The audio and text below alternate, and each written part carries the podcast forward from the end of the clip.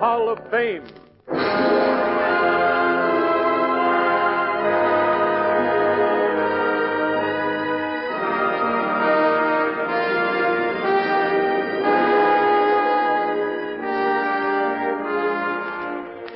The Radio Hall of Fame is presented during the full hour ahead by the Philco Corporation, makers today of electronic battle equipment for the fighting forces of the United Nations, makers tomorrow of equipment for good living in a free world united by victory.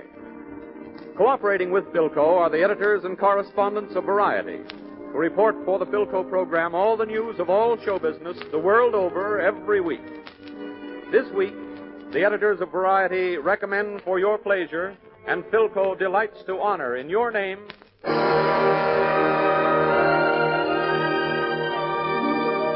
From radio, Fred Allen with Thornton and Hopper and the entire Allen Company. From opera, the celebrated Metropolitan tenor, Lauritz Melchior. From the Broadway stage, Lou Holtz, master storyteller, and Raymond Edward Johnson, substituting for Orson Welles to bring you a New Year's message written by Stephen Vincent Benet. From the popular music field, Helen Forrest. Conducting the Hall of Fame Orchestra and Chorus, Paul Whiteman. Our Master of Ceremonies, the distinguished composer, critic, and commentator, Deems Taylor.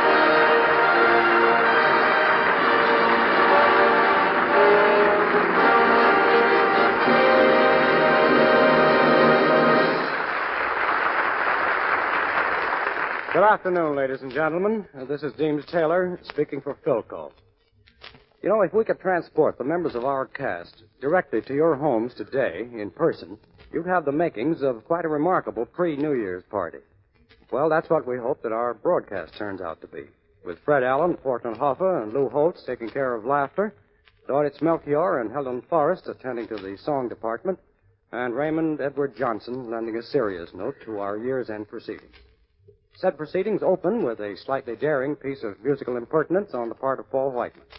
Most New Year's parties end with Auld Lang Syne. Paul has chosen to make this traditional finale into a rousing overture. Beginning, Paul, at once.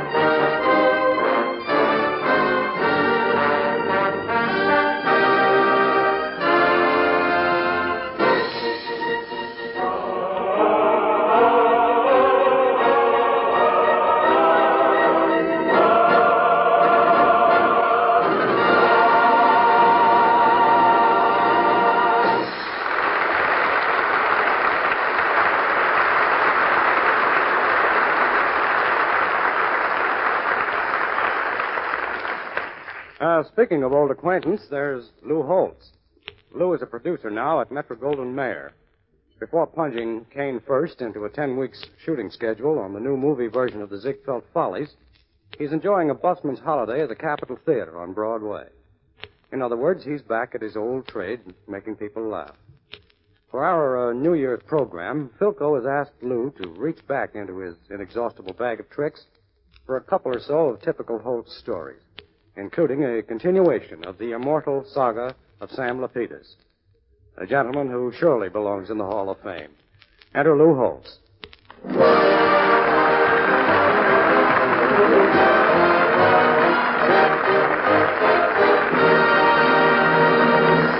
Thank you. Thank you, ladies and gentlemen. It is indeed a pleasure to be back here in New York. I've been away a year. The first thing I did as soon as I got in town, I ran over to my draft board. First thing, they said, Lou, we have put you in 73F. See? And I said, what is 73F? And they said, a single man with furniture. I've been traveling all over the country. I've been down south. I was down in Texas. I must tell you this. I met a chap in Texas, a Hebraic chap, and uh, you've heard you've heard a lot of actors come out on the stage. They make up a lot of fictitious names for Hebraic gentlemen like DeWitt Clinton Finch or Throckmorton Abramowitz Lilani Levine. There are no such people. But down in Texas, there's a guy. This is the end of all those names. This fellow's name is Honeysuckle Epstein. Honeysuckle has a mania for driving fast in, in, an automobile. He's been arrested a score of times. He's been in jail. So finally got an idea. He got himself a car made that would go 175 miles an hour. The car was delivered to him. He got in the car and he went out on the road looking for cops. He sees a cop that's arrested him eight or nine times. He's shot by this cop 90 miles an hour. The cop on the motorcycle right after him, and when he got within about 15 yards of Honeysuckle, he gave it a little more gas, you see, up to about 125. Now the cop is going after him all his might, and when the cop got near him the second time, he gave a little more gas, up to about 145. Now he's going a little too fast for the cop, so he slowed up a little bit. You see? He's monkeying around with the law. When the cop got near him the third time, he gave it all he had, 175 miles an hour down the road. He's gone. He's down the road eight or nine miles, looks around. He's lost the cop. So he said, now I'll turn around and give it to him on the way back. Comes back down the road. He's looking for the cop. He finds him underneath a tree. His nose is broken. He's bleeding. His motorcycle is wrecked. Well, he was a wreck. He looked like he'd been hit by a train. Honeysuckle stops the car, turns to. He says, son, see, what happened to you? What happened to you, boy? Well, the cop says, you know, when I got near you that third time, when you pulled away from me so fast, I thought my motorcycle had stopped, so I got off to see what was wrong with it.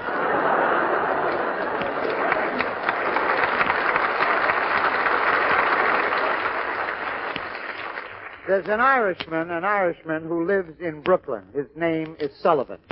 Now, this is an Irish story, a little out of my line, but say, I'll try, I'll try.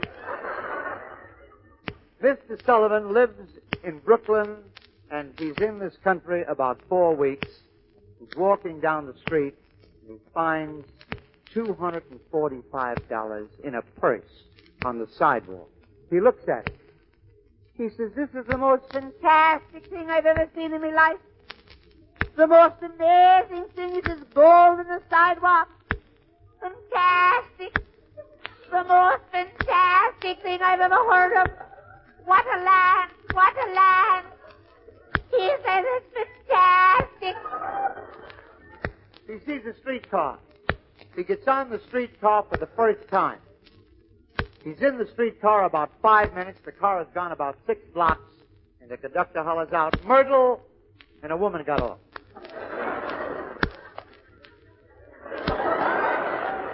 He says, What a land! The most fantastic thing I've ever heard of in my life. It's fantastic. How did he know her name? It's amazing. You ride about five more blocks, the conductor hollers out, Marcy! and another woman got off. Says, what an organization. Fantastic. The most fantastic. They go about six more blocks. The conductor hollers out, Sullivan! He says, that's me. He gets off, he's walking up the street, and a nice old lady walked up to him. She says, I beg your pardon. Is this Sullivan? He says, it is.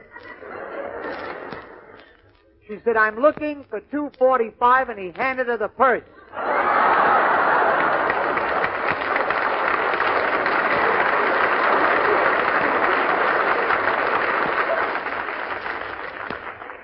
I bumped into my old friend Sam Lapidus.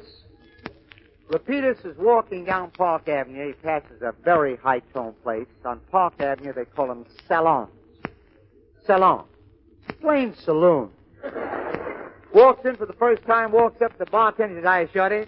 Hi, old timer. Hi, Spunky. He says, I'll have a highball.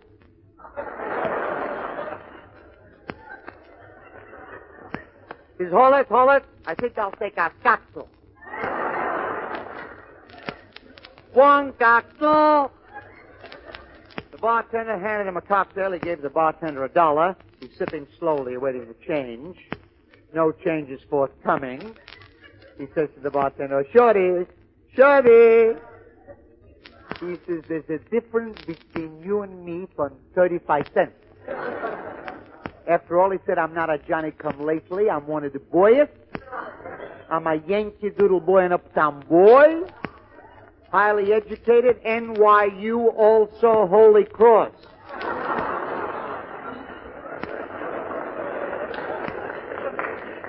He says, kick in with a 35, boy. Kick in there, boy. Bartender said, I'm very sorry. We charge a dollar for all drinks here. Peter said, for what reason? For what reason? Specify. The bartender said, you see that oil painting on the right? That's a Rembrandt worth $40,000. The one on the left is an old Gainsborough worth $60,000. The one in the middle is invaluable. Well, Peter said, I didn't know you had these kind of facilities. See you again. Comes in the next night, he says. Says, I'll have a cocktail. The bartender handed him a cocktail. He put 65 cents on the bar, put his hands over his eyes, and he says, I saw the pictures last night.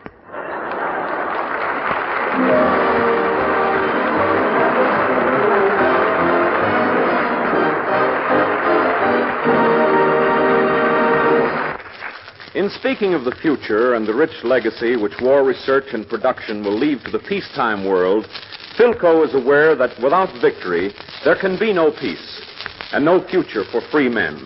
So the only thing that the men and women of Philco are thinking of today in their laboratories, at their desks and machines, is the only thing that matters for us all winning the war.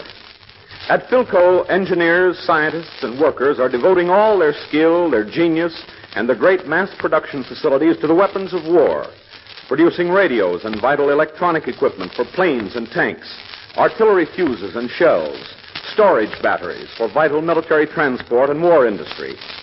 But all this research and production for war creates new knowledge, new ideas, new skills. Men of science see their dreams spring to reality. No matter how much the products of their brains and labor may be destroyed in battle, their ideas live and they will survive after victory to bring you newer and finer products under the famous Philco name in radio, television, refrigeration, and air conditioning.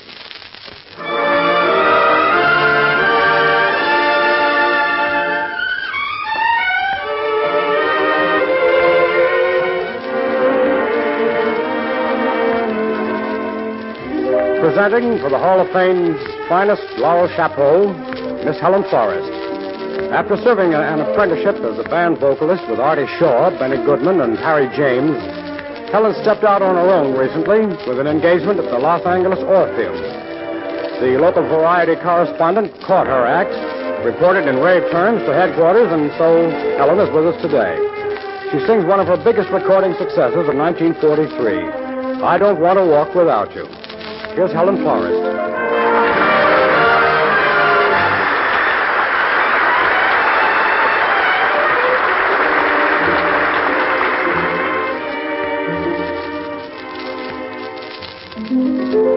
All our friends keep knocking at the door.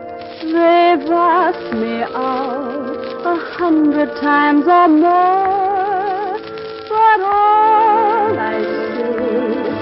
leave me in the blue.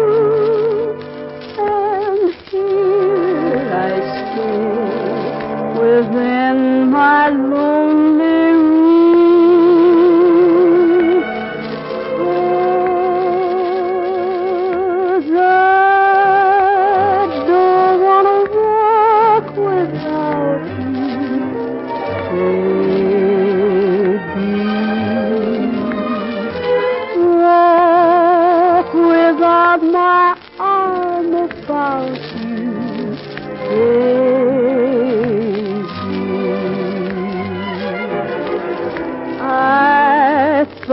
the day you left me behind,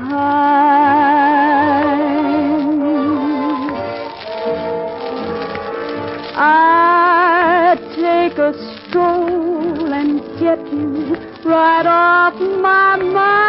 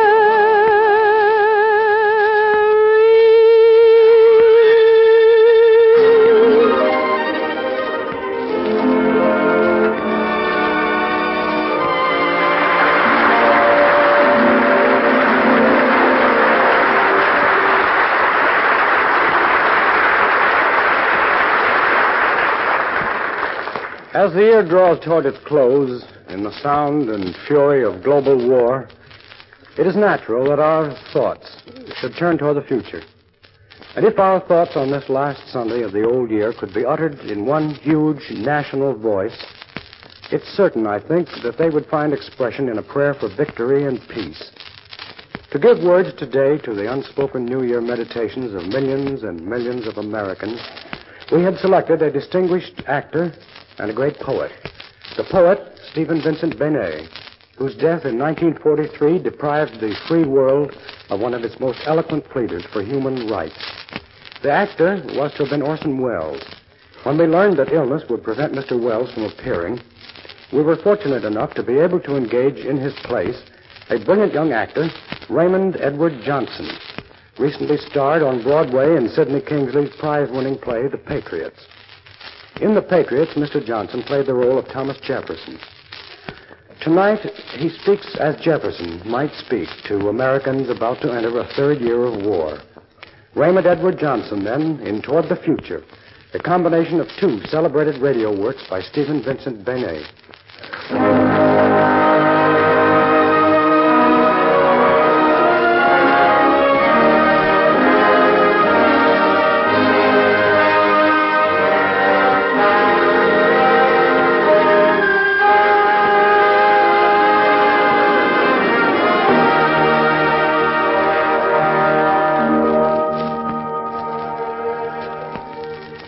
God of the free, we pledge our hearts and lives today to the cause of all free mankind.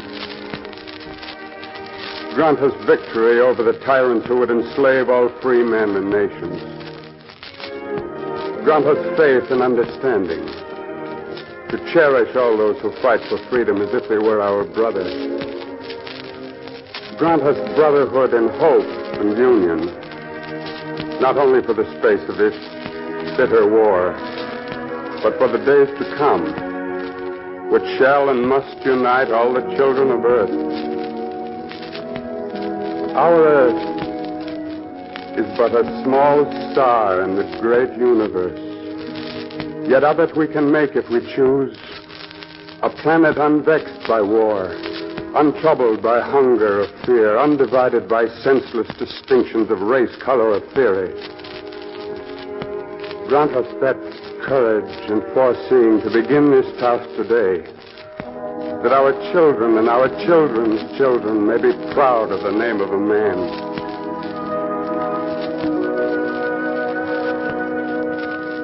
The spirit of man has awakened, and the soul of man has gone forth. Grant us the wisdom and the vision to comprehend the greatness of man's spirit that suffers and endures so hugely for a goal beyond his own brief span.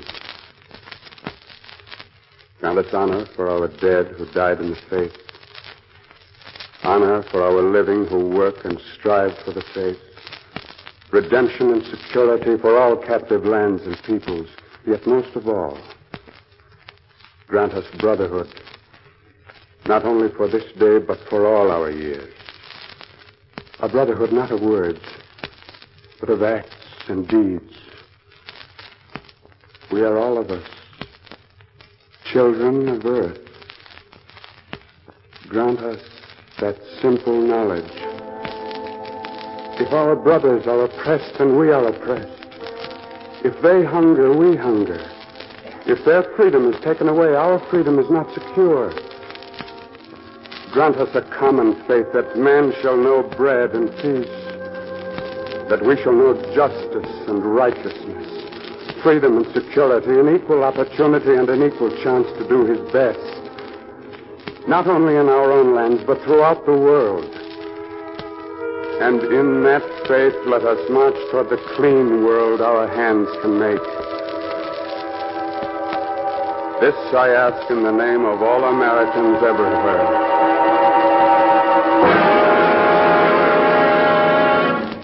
By what right? By what right do you speak? Who are you? Yeah, who are you, mister? Sounds to me like a fool. An impractical dreamer, that's what he is. Maybe.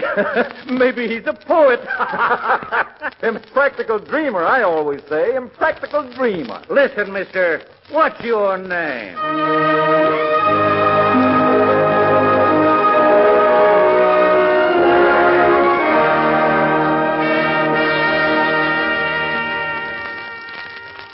I have been known by many names in many times and places. I crawled out of the sea in the mud long ages ago. And the gods of the thunder and lightning looked at me and said, That's a queer new fish. He'll never last on land. I hid in the forest, small and frightened. The dinosaurs clanked around and said, Who's that impractical dreamer? We'll eat him alive. He's got nothing but hands and a brain. But they left their bones in the rock. and I lasted them out and went on. I crept out of caves toward the sunlight. And I built the free cities of Greece and the law that was Rome. I gathered the wisdom of China. And I sent a word crying through Palestine, a word that cries through the centuries to all men and nations. There is neither Jew nor Greek, there is neither bond nor free, but we are all brothers.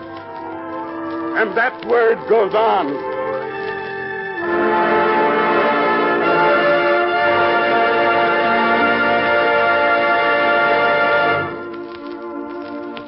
I have dreamed many times. I found a new world in small ships. And none but the believers believed in me when I first dared that unknown west. When I wrote, All men are created free and equal, few believed at first, but slowly many believed and many followed. Jefferson. I shivered and prayed at Valley Forge and my prayer was answered.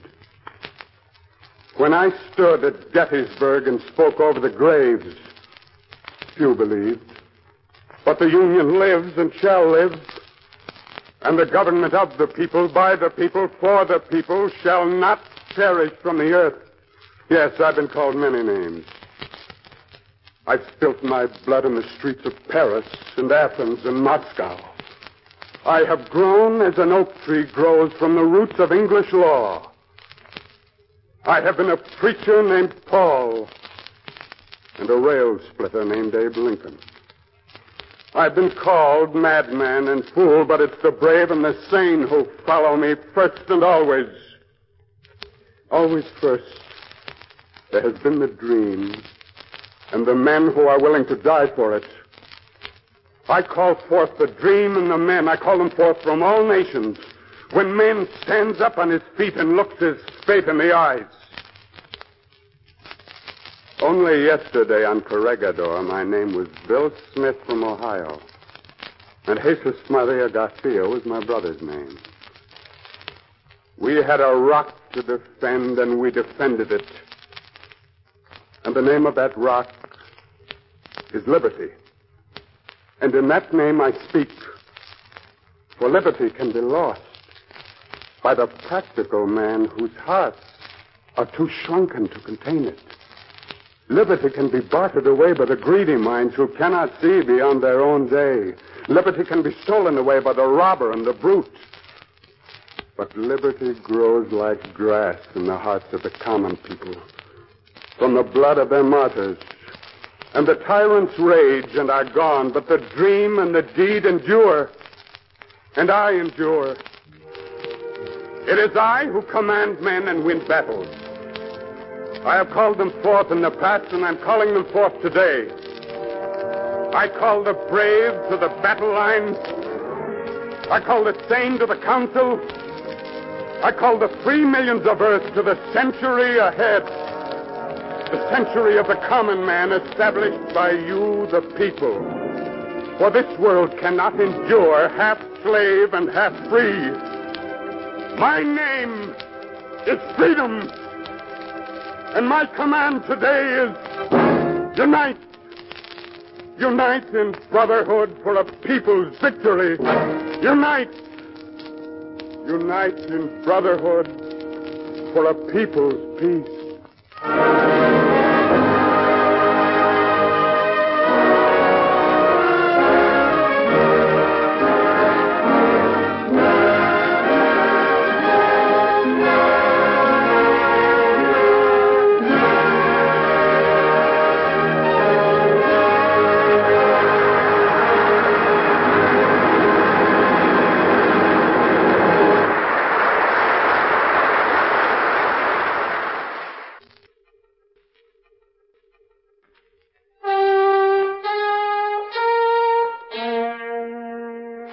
And to ring up the second act curtain, Paul Whiteman provides a Paul-esque, or should it be Pauline, uh, version of two melodies from the score of the Desert Song, recommended by Variety as the musical movie of the moment.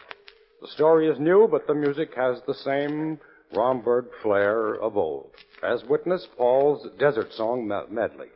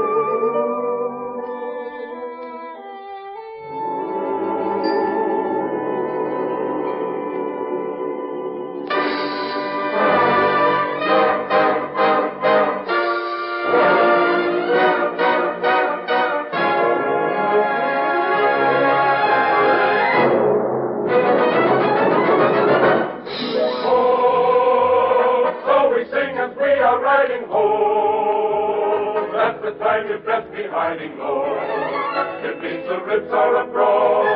Oh, before you're bitten oh, the sore. Oh, that's the sound that comes to warn you so. In the night or early morn, you know. If you're the red shadows grow, the Riffs will strike without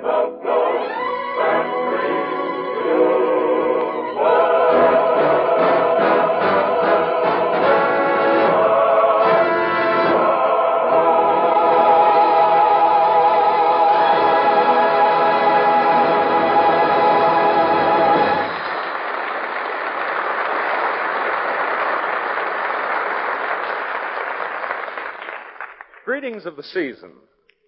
What feelings do they convey for this holiday week of 1943? Against a background of war at a time when so many hearts are filled with anxiety, what is the meaning of this gesture of goodwill among men?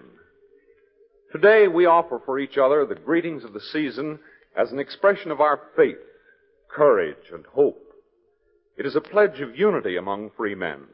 It is a symbol of our determination to work and to sacrifice that the ideals of peace on earth and goodwill toward men may not perish from the earth. In this spirit, the men and women of Philco Corporation, who are helping to fight the battle of production, look with confidence to the future and to the dawn of a brighter day for all mankind. And for themselves, as well as for Philco dealers everywhere, they send to their many friends in the far corners of the United States and Canada the greetings of the season.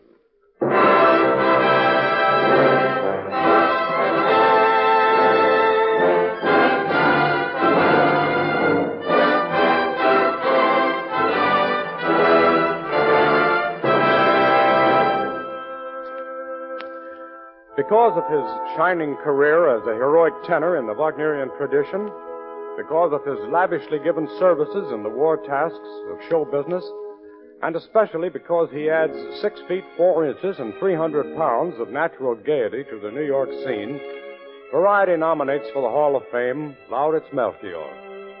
Large Lauritz and that small and lovely wife of his, the Kleinchen Maria, are taken together a constant indication that the world of good music is not of necessity a pompous, stuffed shirt secret society. Consequently, they're beloved of all local men of goodwill. Lauritz, the Great Dane, sings for us a Scandinavian folk song arranged by Edvard Grieg entitled The Great White Band. Mr. Melchior.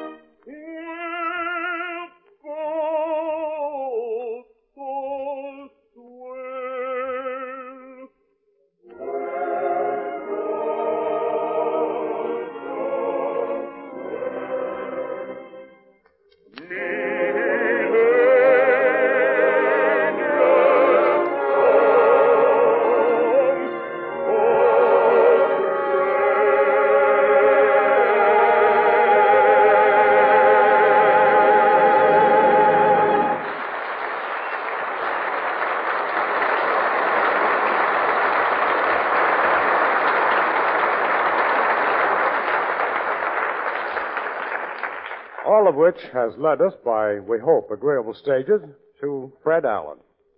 And Fred is accompanied by Portland Hoffa, together with the remarkable denizens of Allen's Alley, formerly known as the Mighty Allen Art Players. In the solemnly stated opinion of the editors of Variety, Fred Allen's recent return to the air is just about the most important news of the month in radio, period. If you missed Fred's opening show, you have our sympathy.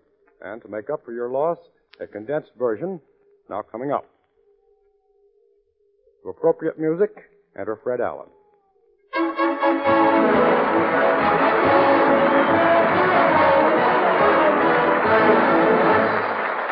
Thank you. Thank you, and good afternoon, ladies and gentlemen. Deems, I want to thank you for a nice, dull welcome. You should have honed my welcome, stropped it a little before I get out. I would, I would have expected something better from the Milton Berle of Carnegie Hall, Deems, after all. Do you realize that I have been away from, been away from, away from radio for quite some time? Well, yes, uh, where have you been? Well, I could say I've been hiding, waiting for pistol packing mama to blow over. But I haven't. I've been out in Hollywood, uh, Deems. Well, now, Fred, it didn't take you six months to get back from Hollywood, did it? Have you tried to get a reservation on a train lately? Yes, but even so, California's only 3,000 miles as the crow flies. You can't even get a reservation on a crow, Deems. But why should it be so hard to get tickets on trains to California? Housing conditions. I'll explain to you. A man is going from New York to California. He gives up his apartment in New York. He gets on a train. When he arrives at Los Angeles, the city is crowded. You see, he can't find an apartment. He can't get a room in a hotel. He gets back on the train and returns to New York. Well, by now, the apartment he did have here has been rented. He can't find a place to live in New York. He gets on the train, and that's why it's impossible to buy a railroad ticket to California today. Deems, thousands of people are living on trains. Thank you very much. A commuter. Thank you very much. Yes, it must, uh, it, it must be homey. It is homey, Deems. I came back from California on the cheap. One little old lady named Levy had been living in an upper berth with her two daughters and a rubber plant for six months, going and coming from Albuquerque. Wasn't that a bit crowded? Well, it was crowded at first, but one of the daughters married a man named Schwartz who was living in the lower berth under them, and the two families pooled their space, and now they're all very happy living in a section, Deems. And that's the way it goes. People are just. Allen! Well, Portland, even here. You're just in time, Portland. Deems and I are discussing, in sort of a stilted way, the housing shortage. It's terrible. Some people didn't get any Christmas presents this year. On account of the housing shortage? Yes, a lot of families are living in Sydney. Well, that probably accounts for the flu epidemic, I would. Things are. things, it shows what people will stoop to for money, doesn't it? But things are sure congested. Mama put a nickel in a sandwich slot at the automat last night. Yes, The door flew open. and A midget was sleeping in there. on white or rye bread. Yes, that shows it's hard to find a place to sleep, Portland. Even midgets are taking slot luck these days. Now, wait a minute, wait a minute. Something may come of that. Something. My Uncle Phil is sleeping in Central Park. Is that- well, isn't he cold these nights? No, he picked up an old Indian blanket. Well, is your Uncle Phil comfortable under the old Indian blanket? It's a little crowded. The old Indian is still in there. The Ild Indian, huh? That fixes that up. The Ild Indian. A new tribe has been developed. The Ild Indian. You know, I beg your pardon, Fred. I hate to interrupt, but there's a friend of mine in the wings who's very anxious to meet you. Friend in the wings, some angel in disguise. You? Well, bring him in. A friend in the wings. Bring him in, Deems. Any friend of yours, I'm sure, is a stranger to me. who, His name who, is who is this party? Uh, Lawrence Melchior. Uh-huh. Uh, come on out, Lawrence.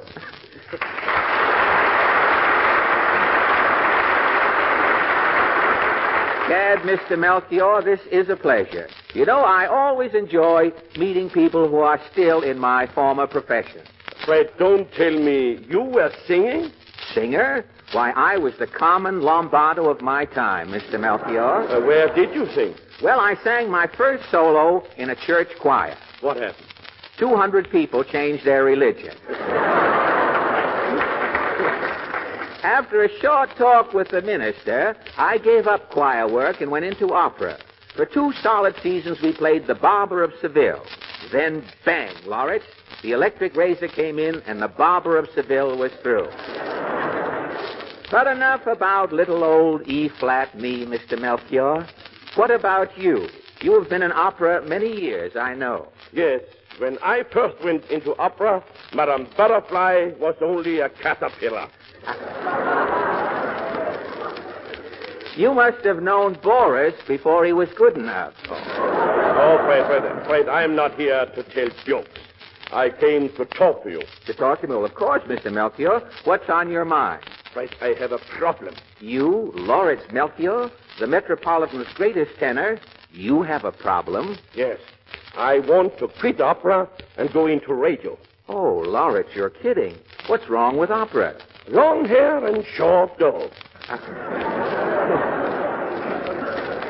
Long hair and short dough. Huh? Yeah, in, in radio they pay singers big money. What singers?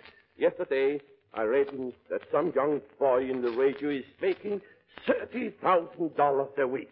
Thirty thousand a week? Thirty thousand dollars a week. And what does he sing?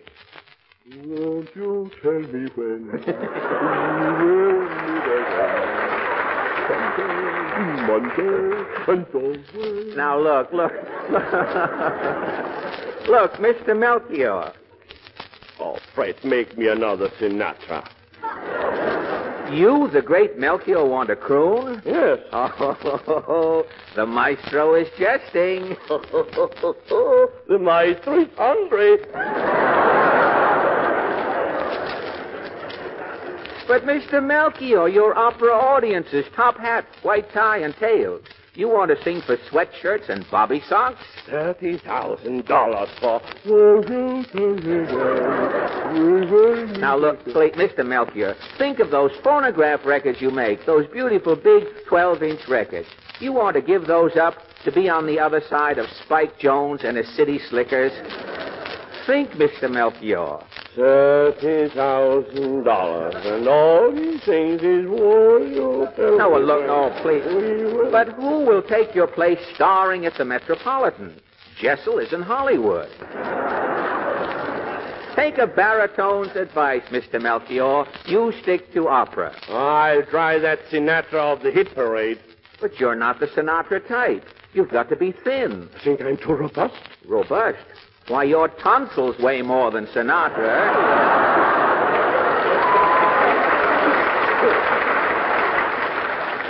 Why, when he's on the air, you can't tell whether Sinatra is singing into the microphone or the microphone is giving Sinatra a transfusion. forget the forget the whole thing. Oh, please, Fred. Get me on the radio. But you can't compare radio to opera. Opening night at the Met. Think, the curtain rises. Your glorious voice casts a magic spell over the audience.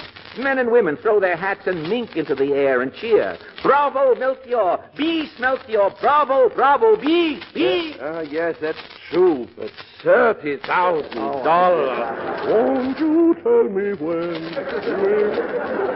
Lawrence, look, I think I can make you see the folly of your ways. Will you do me a favor? Yes. Uh, sing me an aria. I just want to prove something to you. You sing me one of those adenoid rattlers of yours. Would you sing a song for me? Yes, I will. All right. Uh, what about this one here?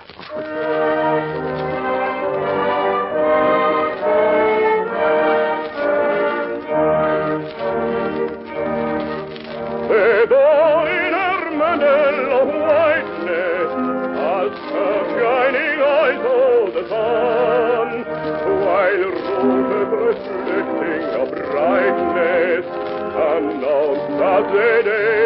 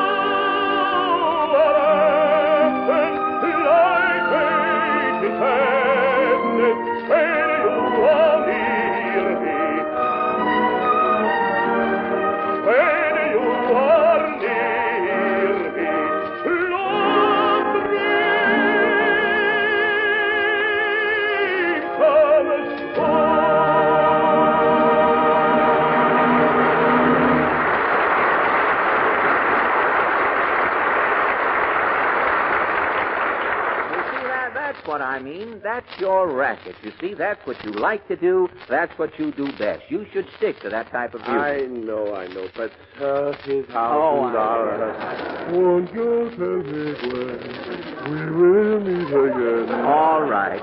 All right. You want to get into radio? I'll show you, Mr. Melchior. If the wrong. Uh, if the wrong sponsor signs you, you're apt to end up on a radio show that sounds something like this. We're on the air. The makers of Pasternak's pretzels present Life Can Be Melchior.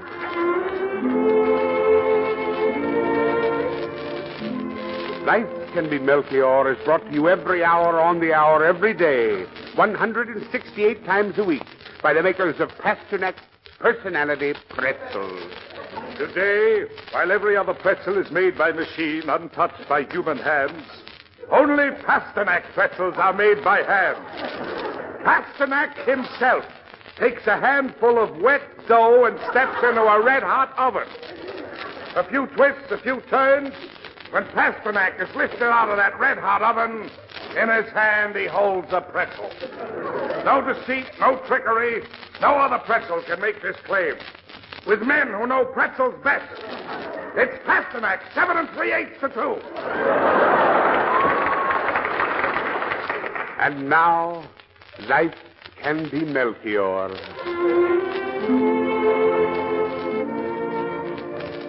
Life can be Melchior, the story of one man's struggle to be a failure.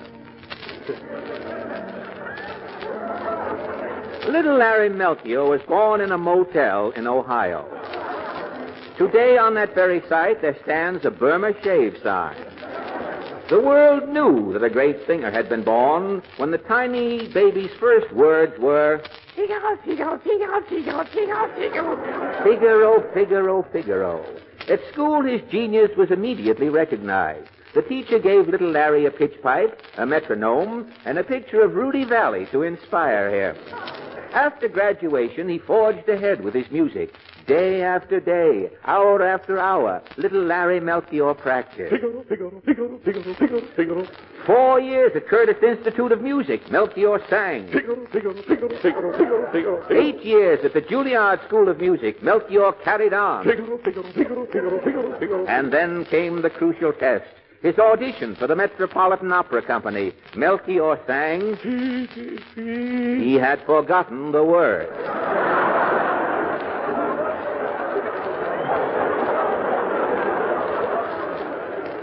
But this did not stop Lawrence Melchior. Oh, no. Back to ten more years of. And then Lawrence Melchior finally reached his goal. He became a star at the Metropolitan. His golden voice sang. And now he was ready for his crowning achievement, starring on his own radio program. And here is the star of the Pasternak Pretzel program, Lawrence Melchior, bringing you the music he has spent a lifetime to achieve. Maestro, please.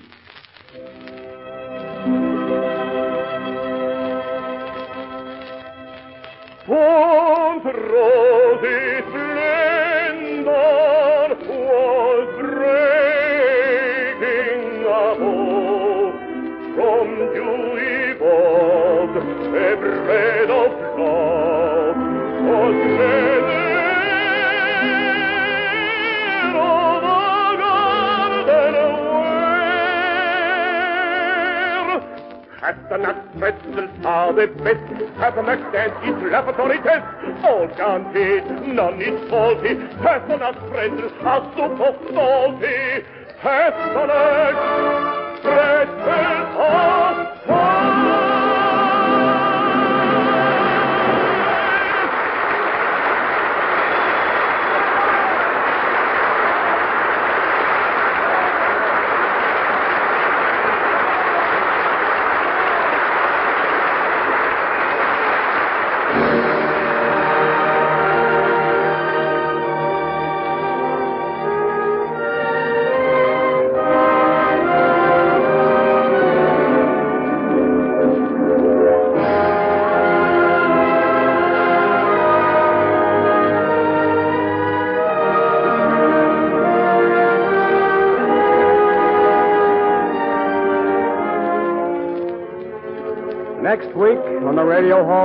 Burns and Allen, Raymond Gram Swing, Georgia Gibbs, and another group of star personalities recommended by Variety for your pleasure.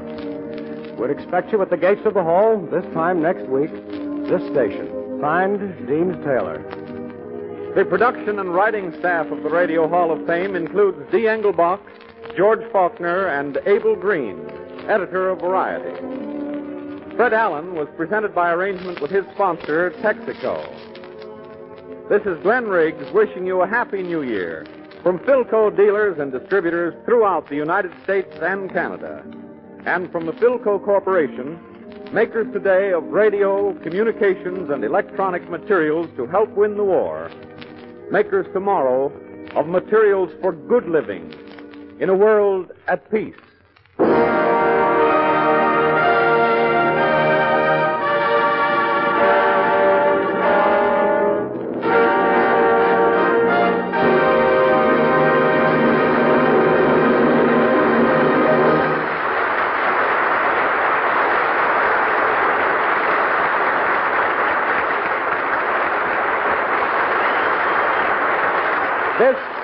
Blue Network.